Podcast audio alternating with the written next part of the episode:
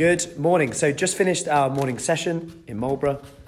Bit of uh, rope, windows, glute loops, bands, all to make squatting easier, all to make take the pressure off people's knees with the glute loops. Anyway, I had a question today about um, alcohol because obviously it's the weekend.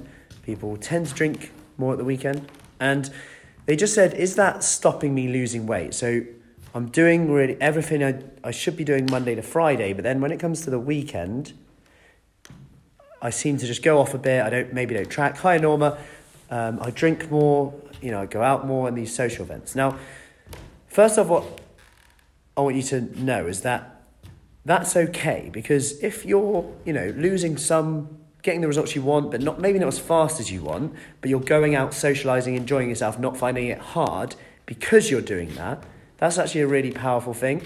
Hi, Rita. Because why would you stop if you're finding it easy and you're not feeling deprived? And that's something I'll go on to in a second. But is alcohol stopping you losing body fat? Alcohol in itself isn't actually that high in calories. For example, a gin and slimline tonic is probably like 100 calories ish. So, a glass of wine might be about 120. Your size might be 200 calories though.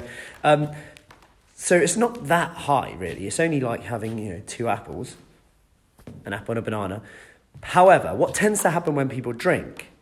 People snack, people eat more. You get hungrier. Your perception of food is more rewarding, so you tend to perceive foods as more rewarding than they actually are. So you may then be more likely to overeat. Your sleep is then poorer, so you might wake up the next day, feel hungrier, feel more tired. And when we're tired, stressed, things come up, we could, don't, can't do the things that we want, sometimes we end up then eating more. And again, perceiving foods as more rewarding than they actually are. So just, just tell yourself that and remind yourself of that. If you do have a poor night's sleep, just remember that you will perceive foods as more rewarding than they actually are. So you may think that you want that cake, but actually you're just perceiving it as more rewarding and it probably won't fill the gap that you actually want to. Hi, Mel. So I hope that makes sense on that. So you can drink and still lose body fat. You've just got to fit it into your overall intake. However, what I find more useful and more practical, instead of just going, yeah, you can have it, you know, balance, because that's kind of hard to apply, right? You know, we've been told, you know, have a bit of everything and stuff. And that's fine. And that's a good way of, especially if you have some kind of relationship with food where you can't eat this, can't eat that, can't drink and then you just binge after. But sometimes it is good just to give your mind some clarity and some kind of certainty of when you're going to do it. So let's say you look at your month ahead and you go, I've got three social events um, or four social events, whatever, one a week. I don't know. Depends how socialise, how much you socialise.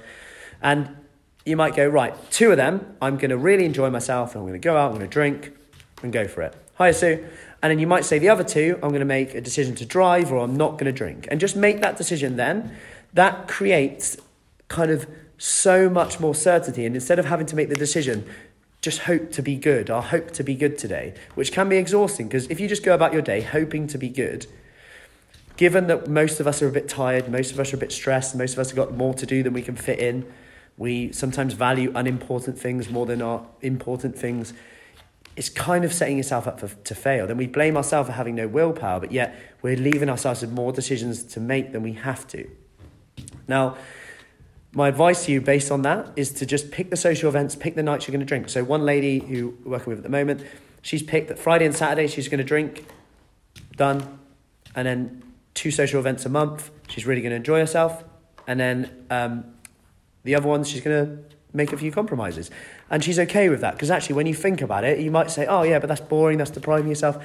But she's like, when you ask the question, what are you depriving yourself of by drinking all the time and not when you don't want to? If you want to, that's a different matter. But she's obviously come to us, working with us to help you know, improve her relationship with food, um, body, health, etc. So when you ask the question, what are you depriving yourself of of drinking most nights and maybe lacking sleep, being more tired, when she puts that into perspective, it's like, wow, I get less work done. I don't earn as much money. I, I'm a bit more stressy to be around. I don't feel as confident about myself because I don't make a good decision. I miss my exercise. Then I don't get that endorphin hit. And when you actually put all them together, you can start to go, actually, yeah, this is what am I depriving myself of really? I'm depriving myself of having more energy potentially. So it's a different way to look at it. But in a nutshell, yes, you can drink and lose body fat. I just think it's good to get clarity and certainty and a plan so that you know what you're doing. Hope that helps. Have a great weekend and speak soon.